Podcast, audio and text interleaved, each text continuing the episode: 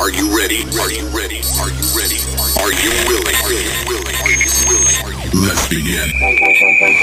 Hey, gents. Welcome to another episode of Apex Masculinity. A high performance men's coaching outfit designed to help you show up strong in every area of life. Raising the bar in fatherhood, Marriage. finance, business, health, and all things manly. Gentlemen, Let's begin.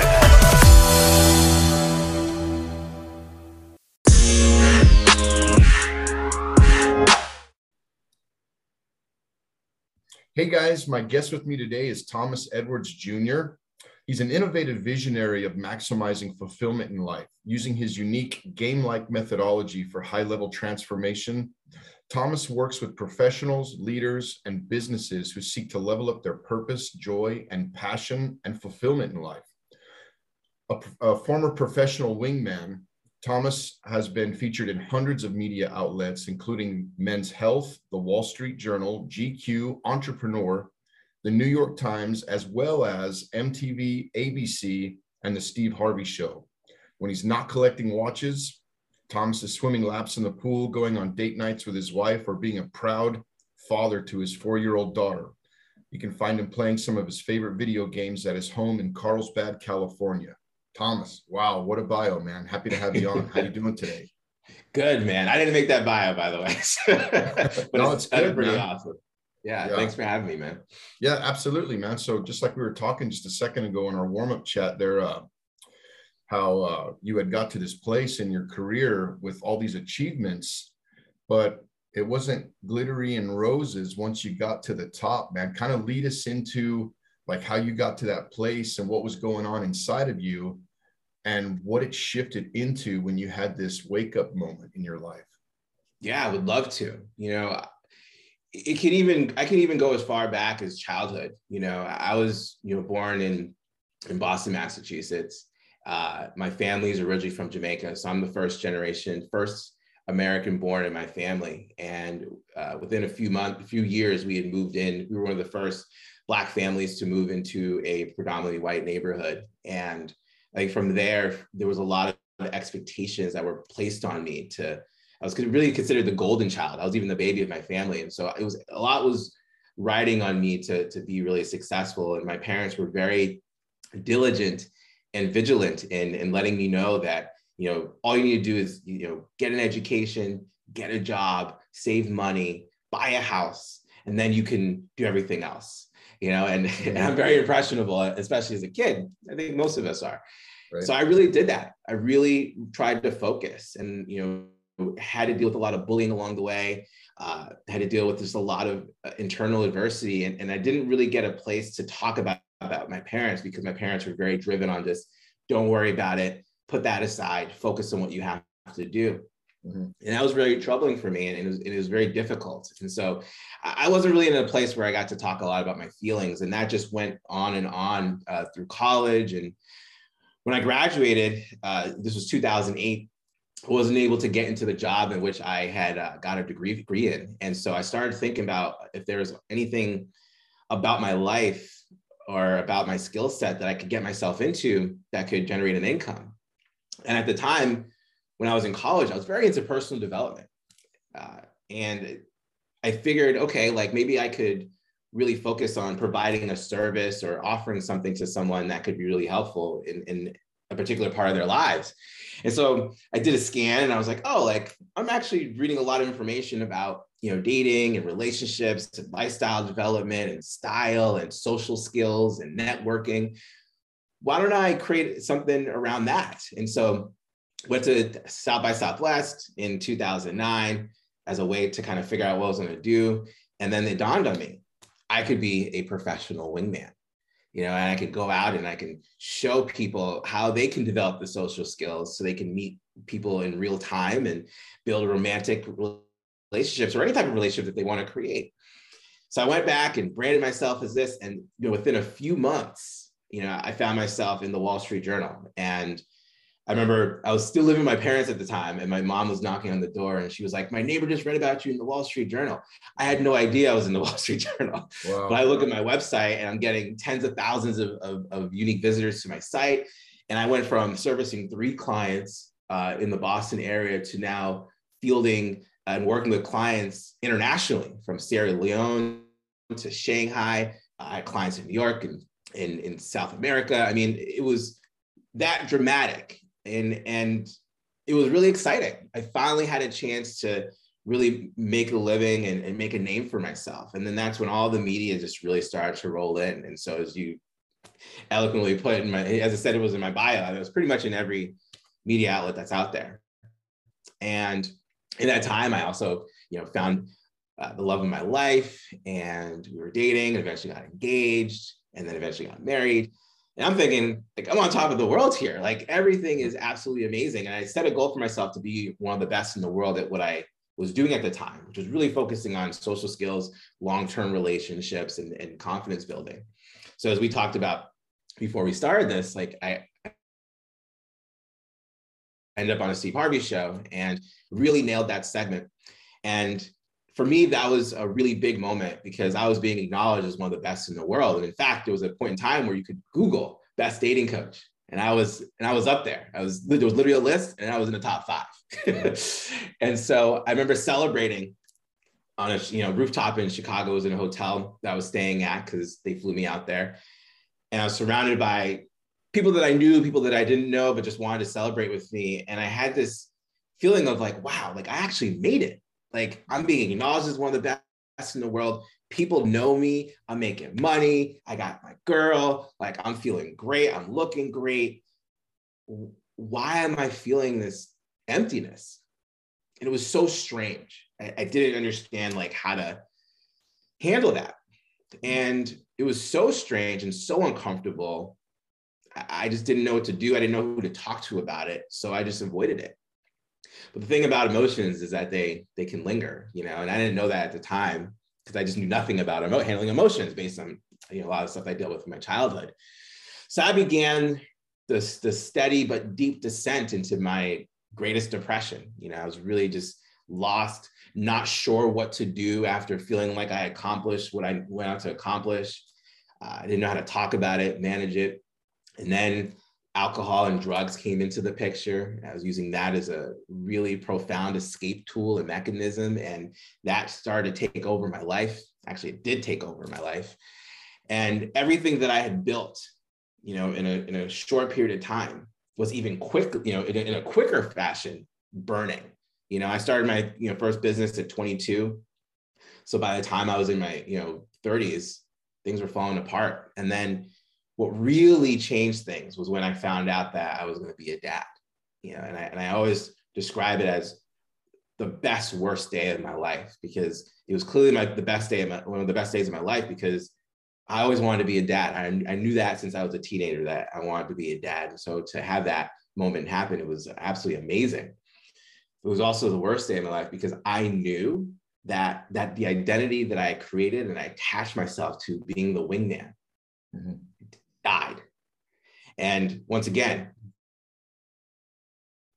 didn't know how to handle it, you know. And so I basically spent the next year and a half actively mourning the death of that identity struggling, holding on, you know. And so I would go out, I would party, and I would come back home like, you know, it used to be two o'clock in the morning, then it was three, then it was four, then sometimes I wouldn't come home at all and wouldn't show up until the afternoon, still high, still drunk, just an absolute mess. And after a little bit, my wife came out of the bedroom one day and she said, you know, this is not, this is not the marriage that I want to have. You know, like something needs to change, or I need to make a change myself.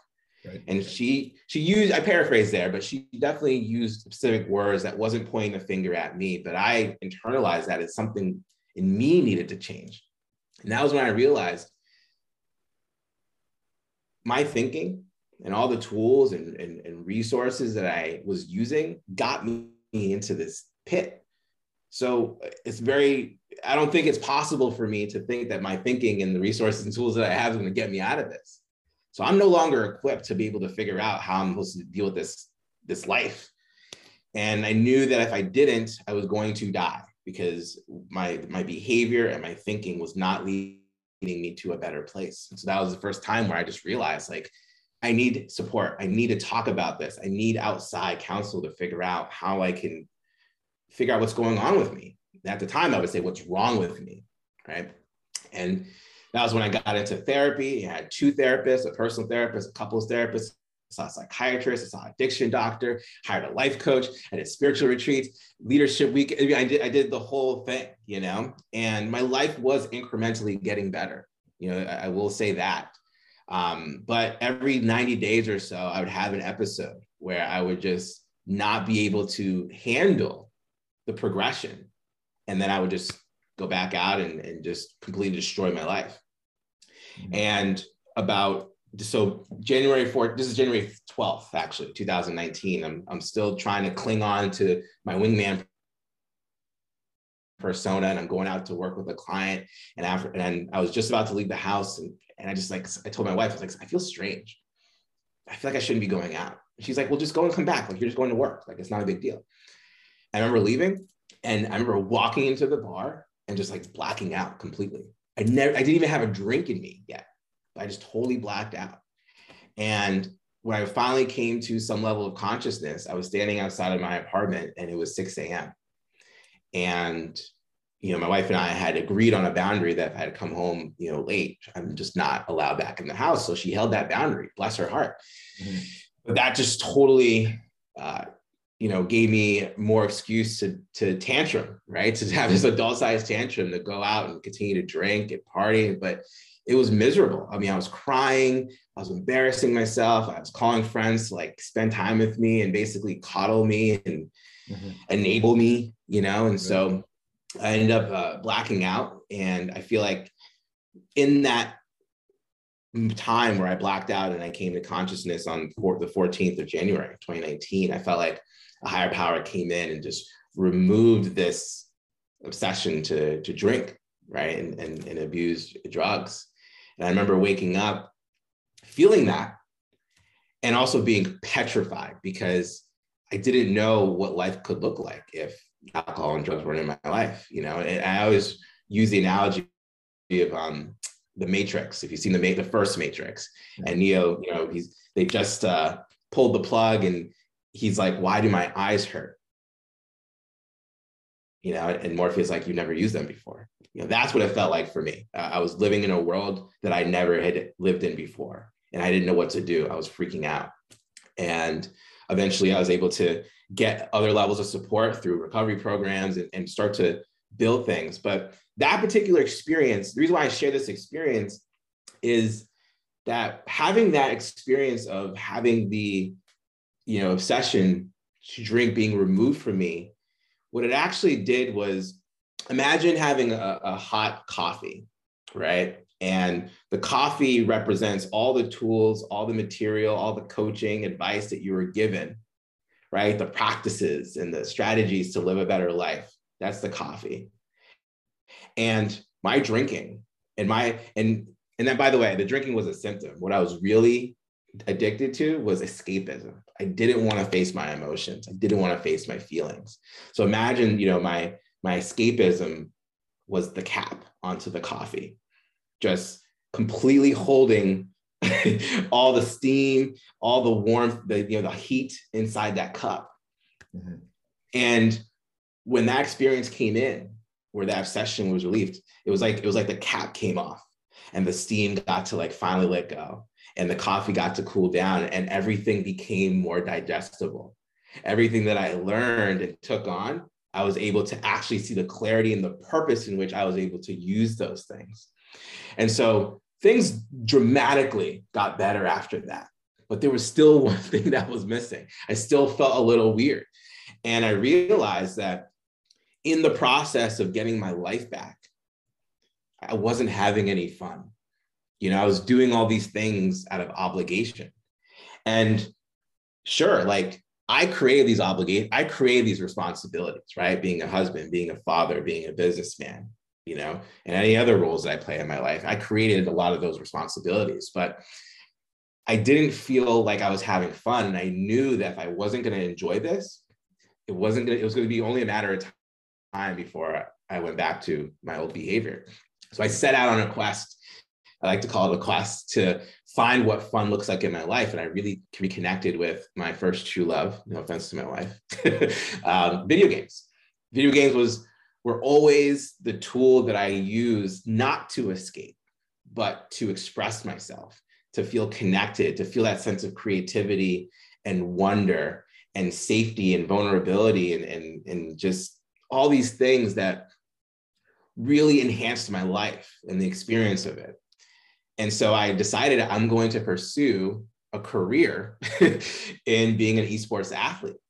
And uh, I, I, trained in, in a particular game. It was Tekken 7 for those who might be gamers listening on. And I entered a tournament. It was a pretty big regional tournament. It was sponsored by Red Bull. It was up in the um, you know in Orange County. And I remember walking into this arena, this esports arena, and I was like a kid. I was surrounded by my people, mm-hmm. gamers, and and learning to play and, and getting tips and strategies and watching games and just really allowing myself to be at my fullest expression and creativity. I mean, I was a total newbie to the the whole scene as it, it was evident that like I brought the wrong controller to the, to the tournament. I had to borrow someone else's controller. And despite all that, I actually did pretty well. Out of 100, nearly 120 people, I came like 33rd. And so like that was actually really cool. But what was really exciting for me was the, the overall experience of really being myself and and having something in my life that I enjoyed from start to finish. You know, like I, I enjoyed the idea of creating that idea of going after for going after becoming a, an esports athlete. I enjoyed the process of training and, and playing and, and, and having fun with that. And I also enjoyed the, the finality, the destination of actually entering a tournament. And, and regardless of what the outcome was, it didn't matter to me at the time. It was actually really irrelevant. And when I was having dinner with my buddy who came with me to support me, I, I had this this aha moment. I was like, wow, I, I wonder if there was a way I could structure my entire life like I was training for a game or a tournament, you know, and have fun, just like I would in video games. And then it occurred to me, wow, what if I made life a game? And so I went back and I looked at my my journal it's somewhere around here, but I, I like to journal. And so I, I looked back and all the things that I had learned through all the therapy and psychiatry and the leadership weekends and what I practiced, it all looked like if I could structure that into a game like experience, this could be really amazing. And so I thought about video games, and the first game that I played was Super Mario Brothers. And I thought, you know, what a great analogy for life. You know, I feel like so many, so many of us live in scarcity where you know, you're like Mario, you're little Mario, and you're on your last life. The counter's running down, and all you're doing is you're trying to survive. You're just trying to get through. You're avoiding enemies, you're avoiding pits. You don't want to take any risk or chances. And something magical happens when you get a green mushroom, which is what represents the extra life. All of a sudden, your psychology changes. Now you're not so worried about screwing up or dying, right? If you make a mistake, you now have feedback and like any game, you're gonna you're having fun. So your willingness to try again completely goes through the roof. Like it just amplifies. Mm-hmm. And so I thought, wow, like that's a pretty cool idea. It's like the one-up effect. And I was like, oh, I really like that. That's really fun. it's really cool. I think a lot of people would get that. This idea of living your, your life like you found an extra one, which is in a place of abundance as opposed to a place of scarcity. And so I really went deep into this and now here I am, you know, basically calling myself a playfulness coach because I feel like playfulness is something that's missing in a lot of people's lives, like mine. And I found through research and science and, and just various studies and talking with a lot of people that playfulness actually is a form of mindfulness. And when you're able to practice such, you're actually able to be present more in life, but with more happiness and joy and appreciation for everything that is, is in it. Mm-hmm. And so that is, uh, in a nutshell, you know, how we got to where we are today. So yeah, thanks no, for giving me the time to share all that. Yeah, it's good stuff, bro. No, it's uh, something my uh, wife and I were talking about a couple weeks ago. She's like, you need more fun in your life because, mm. like, I work in the oil fields and uh, it's pretty hectic out here. And I think what attracts oh. people to this industry is the overtime. Mm. You know, like yeah, we, we do like uh, 60 hours a week is a minimum. You know, like 70 hours a week, six days. Like I've worked six days a week, 12, 14 hours a day for the last several weeks. And I get to a place where I'm just like burnt out. You know what I mean? Yeah. Mm-hmm. And I try to console myself, telling myself, well, I'm I'm I'm a breadwinner. Uh, my kids are in a private school. We have a nice home. Uh, I'm able to pay for my wife to go back to school, get her master's degree, and and uh, I wouldn't be able to do that if I wasn't working so much. So I kind of console myself with that, but there's still a part of me that feels robbed, that feels cheated, yeah. because mm-hmm. my identity is not just my labor and my work, you know. Yeah. And uh, I'm actually working with a life coach now my, myself, and uh, his name is Joel Hassenritter, and he's part of the ULA team, and they have these hmm. uh, seven F's they walk you through uh, faith, family, fitness, finance, fun, friend, all these different things. And we got to the fun module, and I I'm supposed to write down like things that I enjoy, and I'm like clueless. I'm like, am I even allowed to? I'm 43. like, am I even allowed to have fun with my life? You know? And that's um, a great question, bro. I mean, that's that's the question I hear so often with so many of my clients. It's like, I don't feel I'm allowed to have fun because I have all this other stuff that I have to do. And you justify it, right? Like you, the way you justified it with every, like, yeah, like I'm able to have my wife go to master's, get a master's. We have a great house. Like it creates a lot of freedom and like freedom and flexibility, right? You can justify it, but how free are you really if you're not having that other part of you that feels like, wow, like I'm totally feeling a sense of greater fulfillment and a greater sense of joy about this experience called life, you know? And I work with a lot of top performers and like you, like they're 60 hours a week is that's like nothing. You know what I mean? They're, they're typically working a, a, lot more than that. And so I, I really spend time with them saying, hey, like, let's break it down. Like, what actually makes you happy? You know, what's actually good for your well well-being these two are mutually exclusive right and and and what are and so the way I, we talk about it there's four worlds that we play in it's purpose play passion and performance right and so inside of play there are three levels. So it's the people the places and the experiences that bring you happiness or joy. And so you do an, an inventory of those people those places and those experiences. And you and once you even if you have a small list you don't even need a large list but once you have a small list you can then zero in on how can we make this a part of your weekly or daily practice you know? And so if you have a let's say you know you have a, a hiking trail behind you know behind you that's close by and you know that every time you go on a hike and you're able to bask in the sun and smell the fresh air like that makes you happy Mm-hmm. It's also great for your well-being. That's something that should be a part of your, your daily practice. And then you can then determine, okay, like if I can spend 1% of my day just doing that, which doesn't seem like a lot when you hear it. sure. right. But this, this is very difficult for challenging for a lot of people. But 1% of your day is just 15 minutes. Right. So like if you're able to spend 1% of, of time allowing yourself to feel a little bit of happiness and joy, mm-hmm. it gives you so much more than just energy and willpower, right? Like that's like that's like a, an obvious benefit. Like the feeling of being burnt, feeling that feeling of burnout actually decreases the more you give yourself those type of things. But, but it gives you a sense of connection to life, right? It gives you a sense of connection to yourself, right? Mm-hmm. You're not doing, we're so used to doing things for other people even though we've created those responsibilities for ourselves. But it's very rare that we take a little bit of time to do something for ourselves just because we want it.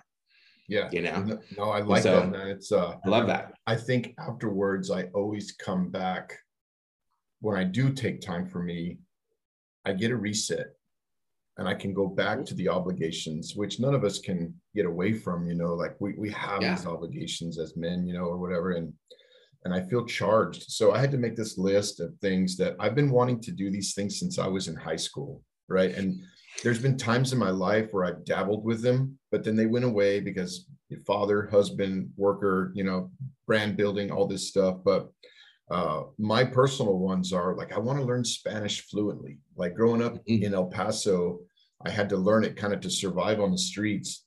But for me, and as soon as like I get finished with my coaching uh, program, uh, I'm going to get myself a cello and I'm going to get myself a how to book on Spanish.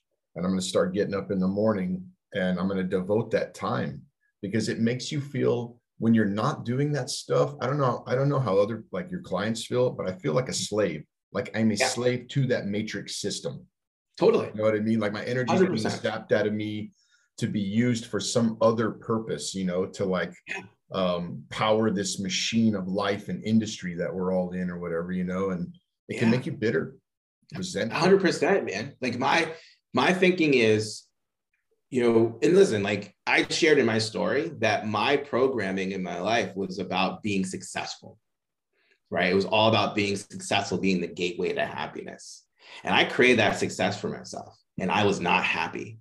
And that was the first time where I started to realize now in reflection that success and happiness do not like they, that's not how it works. you know, like if you're if you're if you think you're winning because you're successful but you're not happy, chances are you're playing someone else's game. I like that. You know, that's that's likely what's happening because anyone who plays their own game feels a sense of happiness. You know, and no one burns out when while when they're having fun. no one. right? right? Like no one burns out when they're having fun, you know? And so when you're able to really real like I get a say in how my life, what my life looks like. Yeah. And you start to I don't like to use the term necessarily control because I think it was when we let go of control, we realize how little we have. But if you just really start to take more ownership uh, and more responsibility for how you can allow your life to look the way it does. So instead of seeing making time for fun as a burden, right? Because you're not making more time, you're just taking more time. And Right. you know, I, I work with a lot of like logical minded people. And so I always tell them if you take 1% of your time away from your productivity and you give it towards fun, do you feel like you're going to have a 1% drop in productivity? And most of them say no, like it may not even be noticeable. So I'm like, all right, well, then it's worth it, you know? right. And then, and then after like the repetition and the, and the meet and the constant experience of having fun, and now they're dedicating 2%, 3%, 4%. Now 4% is like 60 minutes, right? Which for some people, if I were to say, hey, like let's dedicate an hour of your time every day to having fun, that seems insurmountable. But once again, if you're spending 4% of your time and you're taking that time, right? You're not making it. We can't make more time, right? But if you're taking that time and you're placing it somewhere else, will you expect a 4% drop in your productivity? Chances are you won't, you know? And I think by giving your that 4% and putting it towards playfulness, Mhm. it actually will become an energy booster for you. And so you might, Yep. yeah, right? Like Right, studies have actually shown that happier employees are anywhere from 10 to 20% more productive That's it. Right. You know and so like it- there's there's a the, the- the correlation is really happiness becomes the gateway to success not the other way around and it, it really starts with you know playing your own game Yeah, I like that. So I got a I got a couple questions I wrote down when Yeah. you were uh, going over your backstory there, and we just touched on this. You said success didn't solve it. You got to a place where you realized that success didn't solve it, and the drug and alcohol kind of came in as a replacement. I think that's common with everybody. Like we're trying to mask or uh, the cortisol levels are really high because we're not in this happy place. And drugs and alcohol, pornography, binge eating, things like that are like the Yeah. fastest replacement to kick off dopamine in the brain to make us feel happy. But they have associated with it all of these negative consequences. So when you said you went therapist leadership meetings, you know, conferences, life coaching, all this stuff, can I ask? We didn't talk about this, but can I ask, did you get to what the root cause was? Like, what was the root cause that was not allowing you to find that fulfillment and that happiness? yeah so it was it was a fear of not like not being significant i had a Okay. fear of being, of being insignificant fear of actually if i get even go deeper because this is this is actually what was the thing it was a fear of not mattering i was Okay. really afraid of not mattering and so i always ha- was had created this pattern for myself of seeking external validation usually from people Right. you know, and wanting to consistently get that validation. And so I started to notice the pattern. So, for example, like whenever a, a client, you know, a prospect would hire me as as their their their coach, I'd be super excited and I want to celebrate it. And typically, how I would celebrate is having like, uh, you know, go out and buy a scotch and, and do that. You know, Mhm. another way to kind of mask even celebration, celebratory experiences of feeling high senses of, of of high levels of emotion. But I also noticed that if a client, if a prospect did not hire me, I would question everything about my existence. I, would, I, would, question my my entire identity. Why am I doing this? Like, am I actually really good enough to do this? Right? It was it was such a, a, a it was on two ends of the, spectrum, and it's I saw the first part of just the validation, right? The needing to, of feeling important to people, feeling mm-hmm. needing to be significant to others, and it didn't matter what relationship I had, whether I was a friend, a father, a husband, a business person, a coach, a mentor, a son, you know, an uncle, brother. Like it didn't matter what role I was playing. I was looking for that validation. And I grew up just not having that, at least not enough, maybe, you know. Okay. Um, That's what I, I wanted to ask. Yeah, I don't I don't blame I don't blame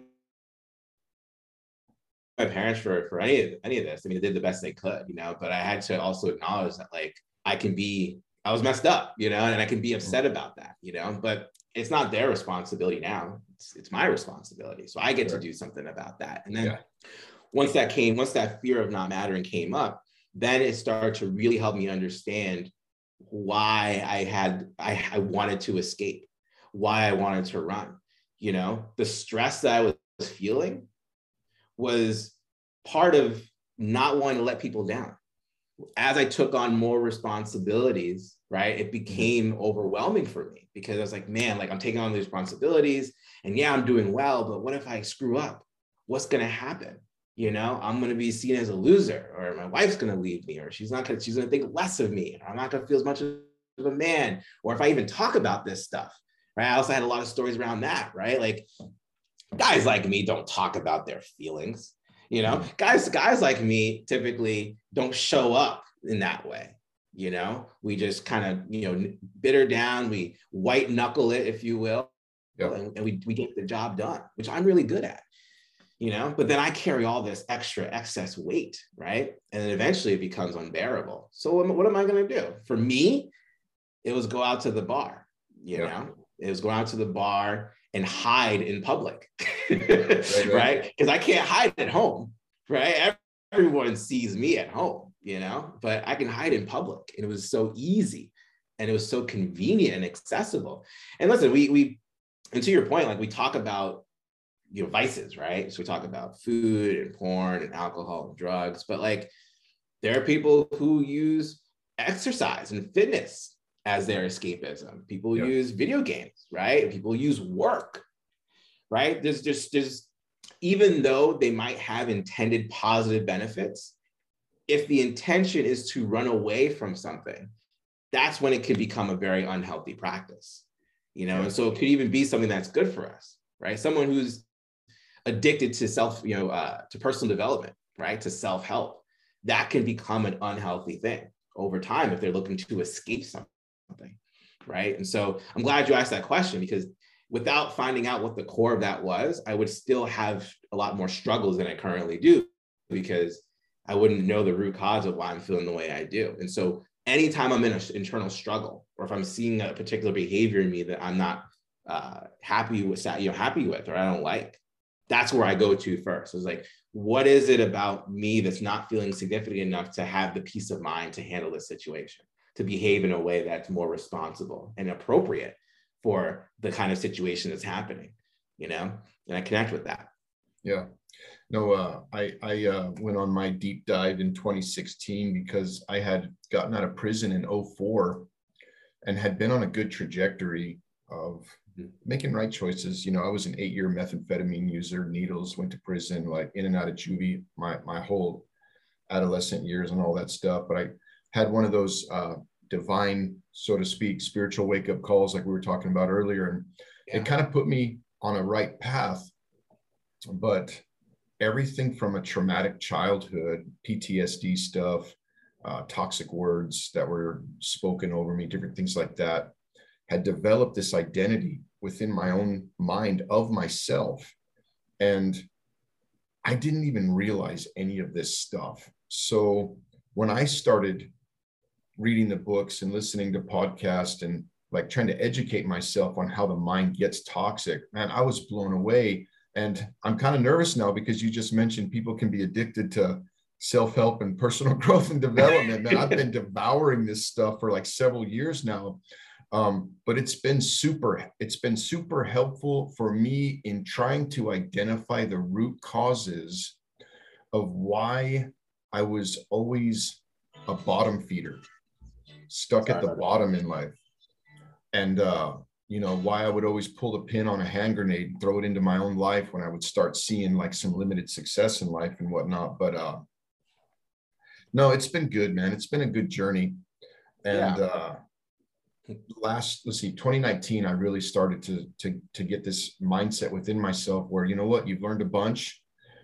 Let's start something you know and i didn't know what all the different people i was listening to it was almost like even though these different podcasters and and coaches didn't know each other they were all firing on the same thing during a during a certain time frame that i was listening to it. And it was like you can become a consumer and never be moved into action. Like you get stuck in consumer mode yeah. So that's where the that's where the addiction can can take place right? So you were saying yeah. like i'm nervous about that. Well that's that's one key indicator that shows the difference right? If you're just okay. consuming for the sake of consuming because you like the dopamine hit of learning something new right? But you're not actually applying it to your life which is the real experience of human growth right? Then you can start to figure out what's going on right? But if the detention if the intention is I want my life to be better. And then it carries not just through the acquisition of knowledge, but the implementation of said knowledge. Yes. Then, then we're onto something, right? And and, I, and I've been there. I used to be a huge consumer of, of information, but never an, an app, you know, an, never being able to apply it. Um, you know, and so because it feels good, it feels good to learn something new. it feels good to to know something about ourselves, you know. But if we're not doing anything with it, it's like anything else that we consume in life that makes us feel better about ourselves. It will bring us back down. And sometimes it'll bring us back down lower, depending on how high the, the rise was, you know? And so you got to pay attention to, you know, those things. So you, so you know how to understand, so you can understand better how to navigate, like, what are you taking in and what are you applying, you know? Yeah. But I mean, if it's, I mean, based on our conversations that we've had, like you obviously you, you apply a lot of the things that you've learned in your life because yeah we're trying. I think the technology part for me is the biggest bear and i you know piss and moan about it you know on my podcast. People are probably tired of listening to me talk about it but i've met a i've met a few people on the journey. Uh, this one lady in particular she has uh, like marketing degrees and different stuff like that and every once in a while i'll reach out to her. I'm like I've got all this content, know, I've got all these ideas, but like I don't know how to put it into action, you know.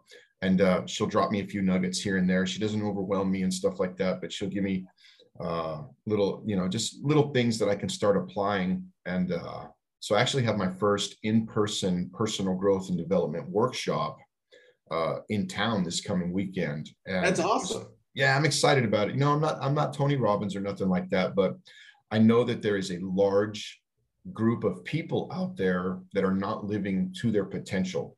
I know yeah. there's a large group of people out there that are letting traumatic issues from their past that are bottled up, like bottled up emotions, like we were talking about earlier, mm-hmm. keep them stagnant and and their inability to get past those issues or just give them meaning. Like we don't even have to like some things are so tragic that happen to us, you can't fix it.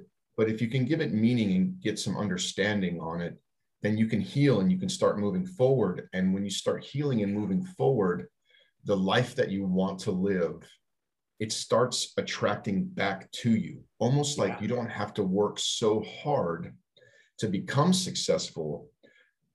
You are now attracting that to you. And I'm starting to kind of see little percolations of that. And I'm like, mm-hmm. whoa, there's really something to this. So, just totally it, off topic here, just for the audience yeah. Can you explain in detail what a wingman is and what a wingman does specifically? Yeah, I mean, so what I what I did as the professional wingman is I went out with with my clients into social environments, whether it was a bar, a networking event, coffee shop, like wherever, outside, a park, didn't matter where it was, anywhere where you could actually congregate and meet people. And I would give them real-time feedback on what was preventing them from making the connections that they want you know? So oftentimes i would pay attention to their body language. I would pay attention to their mindset going into you know a particular interaction. I'd be able to be close enough to listen in on how you know the conversation that's happening. And sometimes i would also support them you know? Sometimes it could be really intimidating to approach a group of you know three or four really if you're a guy wanting to approach a woman like uh, you know it could be really intimidating to approach a group of four really attractive women in a really dynamic environment like a, a bar or a lounge or any place like that right? Yeah. and so to have the support of someone who actually knows how to engage groups and connect with them you, you feel a little bit more confidence, you know, and then you don't, have to, you don't have to worry so much about the logistics of how to navigate such a larger group and you get to really focus because what I've what I've learned over the years is that a lot of people just had kind of their own programs and stories around how interaction would work in those environments. Mm-hmm. And a lot of them felt like they needed to be this gregarious, highly engaging person that could talk to multiple people at the same time. And the truth is, like, that's not the relationship that you want. you right. want a relationship with one person. So all right. you need to do is figure out what the strategy is that can help you get into a situation to talk with someone one on one, but obviously the person that you want to talk to. So mm-hmm. that is what that is what I did for a lot of people um, over the years, and it was it was awesome, man. I mean, people are still getting married and in relationships through the work that I'm doing. I think at this point we have a little bit over 400 engagements. Um, oh, wow. Definitely thousands of relationships at this point. You know, but yeah. like it's uh, it continues to reap the reward. So despite so, what it ended up doing for doing for me, and you know, kind of being the uh, the catalyst, if you will, for really just re- discovering my truest self. It still has reaped a lot of rewards for so many people, and it still continues to impact that. So yeah, that's that's awesome, bro. In my mind, I'm imagining this smoky lounge, right? and this very like five, six, seven figure guy who's really nerdy, right? Works for Microsoft, has hired you. Like, I don't know how to talk to chicks or whatever. Mm-hmm. And you guys are in this place. All right, see those three girls over there. Like, which one do you want to talk to? All right, go over there and like, good luck, kind of a thing. And remember everything yeah. I taught you. And he's got to get up and like cast like Casanova stroll over there, you know, put his glasses up on his nose, kind of a thing, and like figure out how to talk to this chick and deal with the possible rejection mm-hmm. or she in, you know embraces the conversation and now he's got to like oh what did he tell me to do next and try to remember kind of a thing I'm, i mean i'm sure it's not exactly like that but is that i mean you're, you're not you're not far off at all yeah hey, there is cool, a lot bro. of that that's you know because really cool, i mean the, the truth is i really wanted people to learn how to do this themselves and if you're able to figure out how to do that in, in a very dynamic and socially pressured environment like a smoky lounge or a bar or wherever you can engage in conversations wherever you go. And interestingly enough, for a good period of time before uh, online dating really became, you know, kind of the primary tool to meet people, most of my clients were meeting their partners, like living their lives, like at a coffee shop or at a library or in the park or like walking down the street. Like it, it became a lot easier for them to see that you can talk to people anywhere, right? And then I started to see how they were actually able to use that to better their professional relationships as well. And so networking got a lot easier for a lot of people. And it, was, yeah, the, I mean, uh, the confidence alone is a huge benefit because then you start to realize that you have value that you contribute to the world. And there's someone out there, or many people out there, who are dying to meet you. You just have to present yourself as someone worth meeting, you know? Yeah. And so I like that. It was fun. It was a yeah. lot of fun, man. so are you not doing that anymore? Like, have you kind of shifted gears completely with that? Yeah. So, I mean, the professional man is still around, but I actually, what I did is I looked at, you know, what are the common milestones or, or, obstacles that most of my clients were going through and I actually made it into an eight week course. And so everything from approaching to flirting to how to have engaging conversation to what to do on the first three dates I put that in the program. But at the time, my wife was also a an online dating expert, and so she literally wrote the book on online dating, you know, how to do it. And so I actually got her involved. And so for me being the offline guy, she was the offline gal, and she put all of her content of how to approach, flirt, you know converse mm-hmm. and then get onto dates for, even for people who wanted to do online dating. And so it, it really is the most comprehensive i mean i'm being biased here but it is the most comprehensive solution for for being able to meet someone for a long-term relationship whether it's online or offline you know? Yeah. It's really cool. Yeah that's cool. Well um before we wind it down man we were talking about expectations Yes. And if you wanted to shift gears and just kind of talk about how expectations kind of affect how we show up in life, and maybe just give us some nuggets, tactics, strategies on how to, you know, perceive expectations of others and the ones we put on ourselves and the ones we have on others. Walk us through that. What's that look like?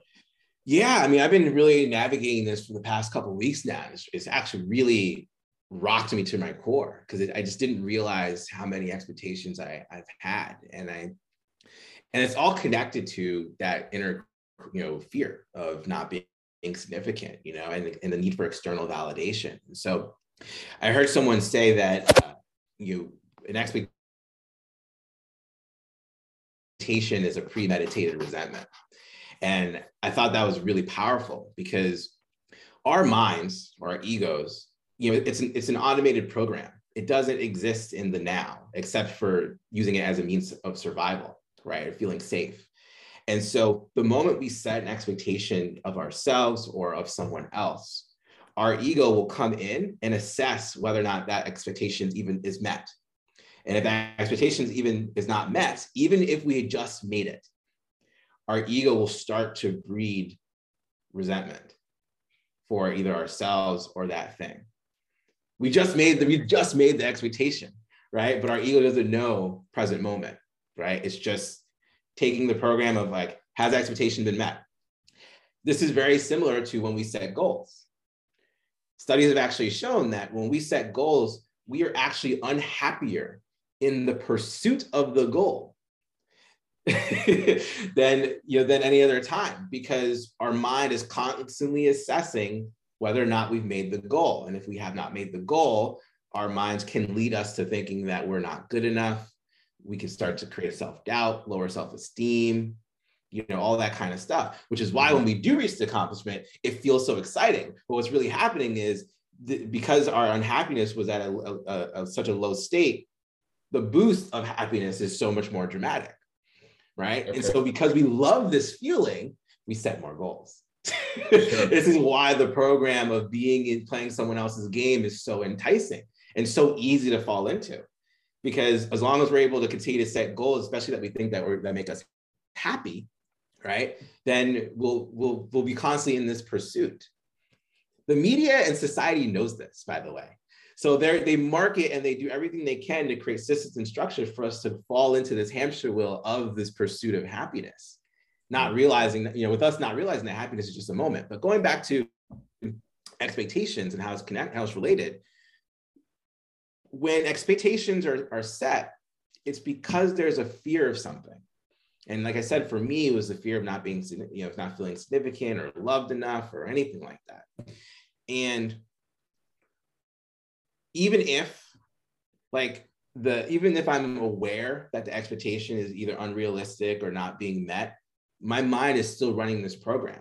So I can be as good as I can be, no matter how much work I've done. If my mind has this program, it's going to run it. And it just becomes this breeding ground, you know? And so what I've been learning is, is learning how to release expectations. And the more expectations I release, the deeper and the more expectations I, I uncover, you know? And so it can be little, mm. it can get, like I said, it, it rocks me to my core because I just didn't realize how many expectations I've had. And and listen, and, and, I'm still kind of understanding that you know it's reasonable to have some expectations, right? Like there is an expectation to wake up and be able to breathe fresh air, right? There's an expectation to blink. There's an expectation to hmm. like, you know, be able to eat and drink, maybe, right? You certain certain circumstances, maybe there is an expectation to eat or drink, right? But I think about that. I think about that because we tend to live our lives in, in, in, in immediate reference points meaning like a great example to use is if you're scrolling on social media studies have shown that like your your self-esteem lowers the more that you scroll and that's because your your mind is looking at people's snapshot of their best life, right? How they're designed to pro- project themselves, right? And uh, may, some people tend can carry on what's called a comparative mind, right? They'll compare themselves to that moment, that snapshot. Mhm. And oftentimes, what we do is we, depending on you know how deep we are in the rabbit hole, we'll compare our worst moments or our worst self to someone else's best right? And when we're in a comparative mind, it's an immediate game. Like you lose the game right away because you're not going to position yourself to compare yourself to someone who's better than you, right? Like you don't walk down the street, see see a homeless person, and then you point, you're like, ah, I'm better than you, right? Because society would say that's mean, right? That's insensitive. Mhm. But yet we do this to ourselves. Yeah. Right. All the time. And I think this is the most vicious form of self-harm. We don't even, and we're not even conscious that we're doing it. And so and I'm kind of bouncing all over the place, but what, what I'm saying here to bring it back to expectations is when you're able to release expectations, something different happens. Like I, I start, at least for me, I'll share my personal experience. Like I feel much more sense of peace. My stress level goes down.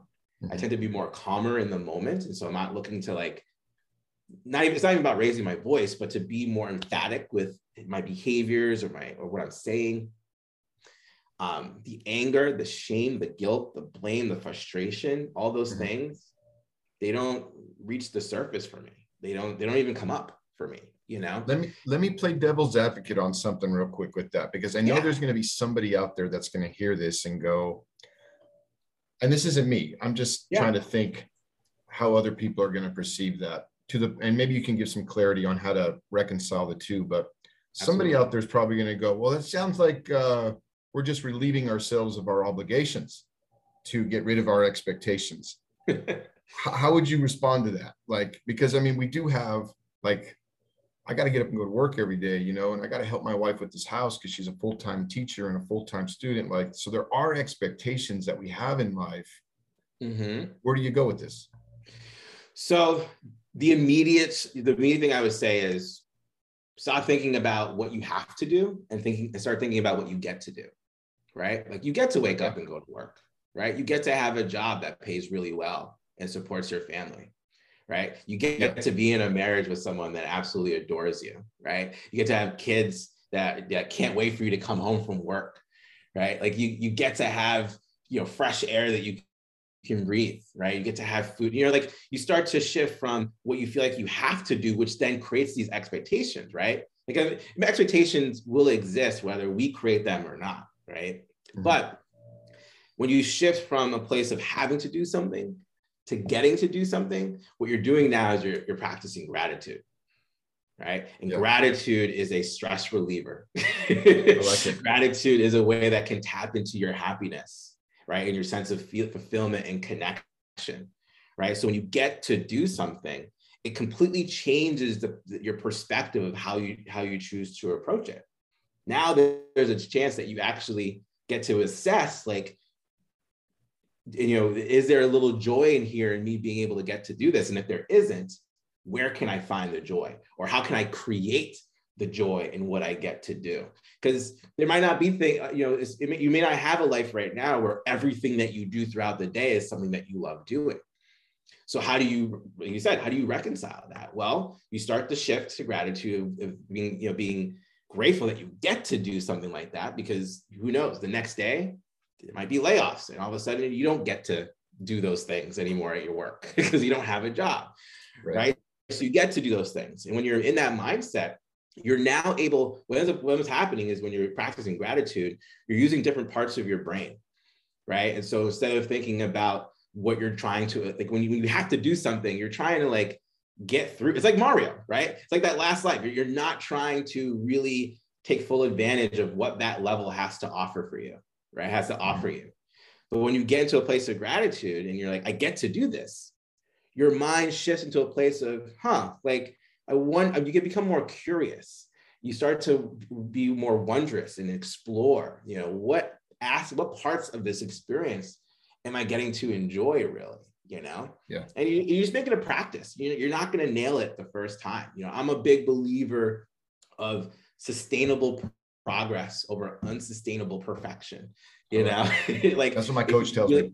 Yeah, right. Like you really just focus on one small thing, and that's your win for today.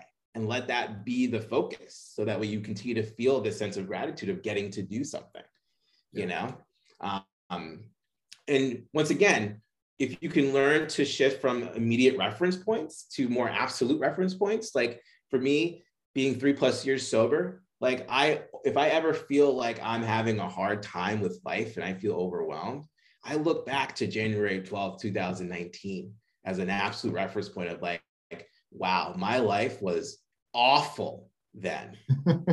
my life is like unrecognizable to to that point.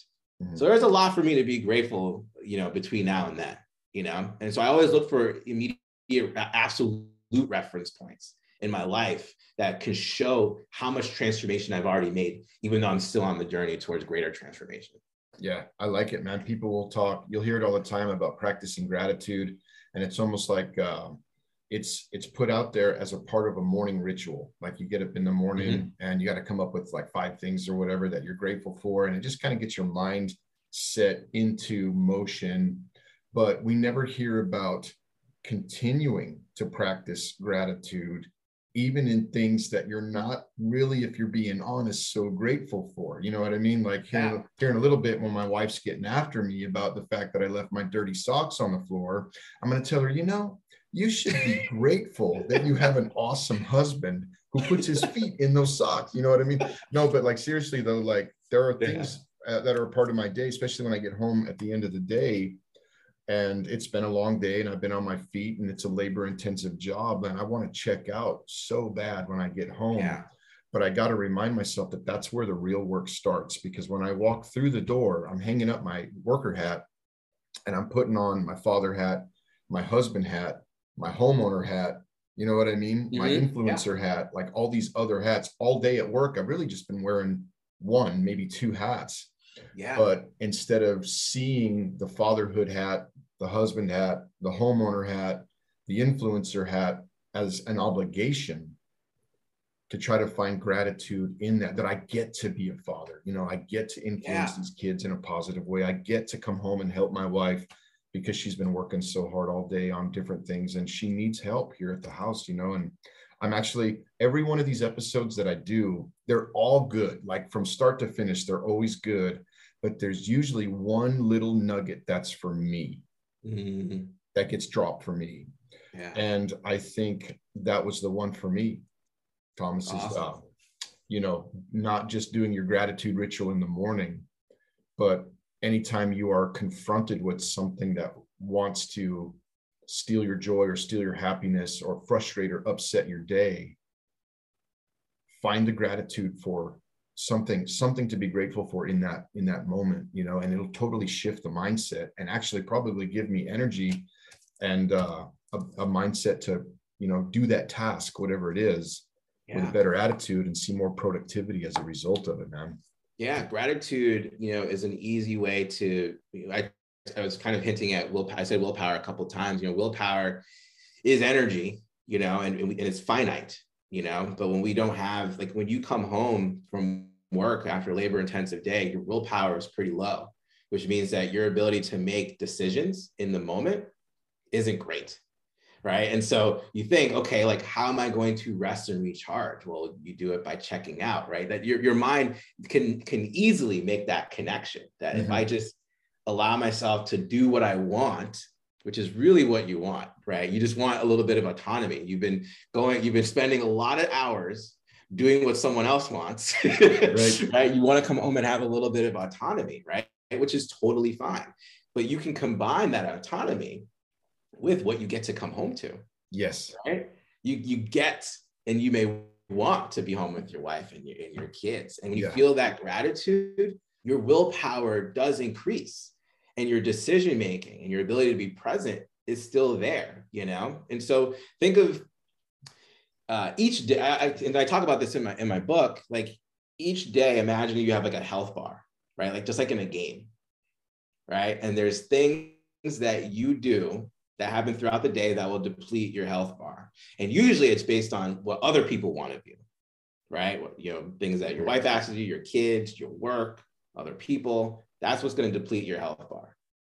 And what what I found most people don't do is they don't do anything for themselves throughout the day to replenish that health bar, right? And so by the time they're done with the day, they got nothing left for themselves. So of course they're going to check out. Of course they're going to feel burned out because their health bar is like at one. I can't say yeah. zero because then you're dead, right? like, and, and, you know, and, and and to be even on serious notes, like there's some people who burn themselves out to the point of death, right? Like it's a mm. real thing. And so, you know, and then we then we then we think sleep is what recharges us. It's only part of it. But then we wake up feeling okay, our health bar is full. Maybe it's full-ish because you know if you don't get a good night of sleep, and then you do the whole thing over again. But the problem is our output based on this way of living will always exceed our input. So it's inevitable that we're going to burn out. It's inevitable we're going to want to check out because at some point our mind is going to say, I need to take back control of my life. I need to do something, uh, you know, and take back a little bit of autonomy. I need a little bit of choice and agency in my life because I feel like a slave, like you said. I love right? it, bro. So that's what's going to happen. But when you have these practices throughout the day, right? Whether it's, you know, expressing that gratitude, maybe it could even be sending a message to your to your spouse or your kids, expressing how grateful and appreciative you are of them, or checking in with them right? Mm-hmm. Like, or it could be going for a walk or doing 10 push-ups, or it could be drinking a glass of water, it could be praying, it could be meditating. I mean, there's there's so mm-hmm. many things. We typically think, okay, if I do all these things in the morning because it's a part of my morning ritual, I'll be good to go. But like that's just maybe 15 to an hour of your day. Life will always have a way of challenging you, you know, because it's yeah. it, that's what life is. And it's in those moments where if we had more practices that we can implement, it'll keep our health bar at a really good level. So by the time you get home, your body might feel tired, right? Because you put in a lot of work and energy, but mentally and spiritually, soulfully, you're still there to give a lot, yeah. you know? Because that's ultimately what your, your family is, is, is looking for, you know, not just a body, right? Yeah. But your presence. And you yeah. can give that, you know? I love it. And I love how you go back to the game analogy with the health bar and all that stuff.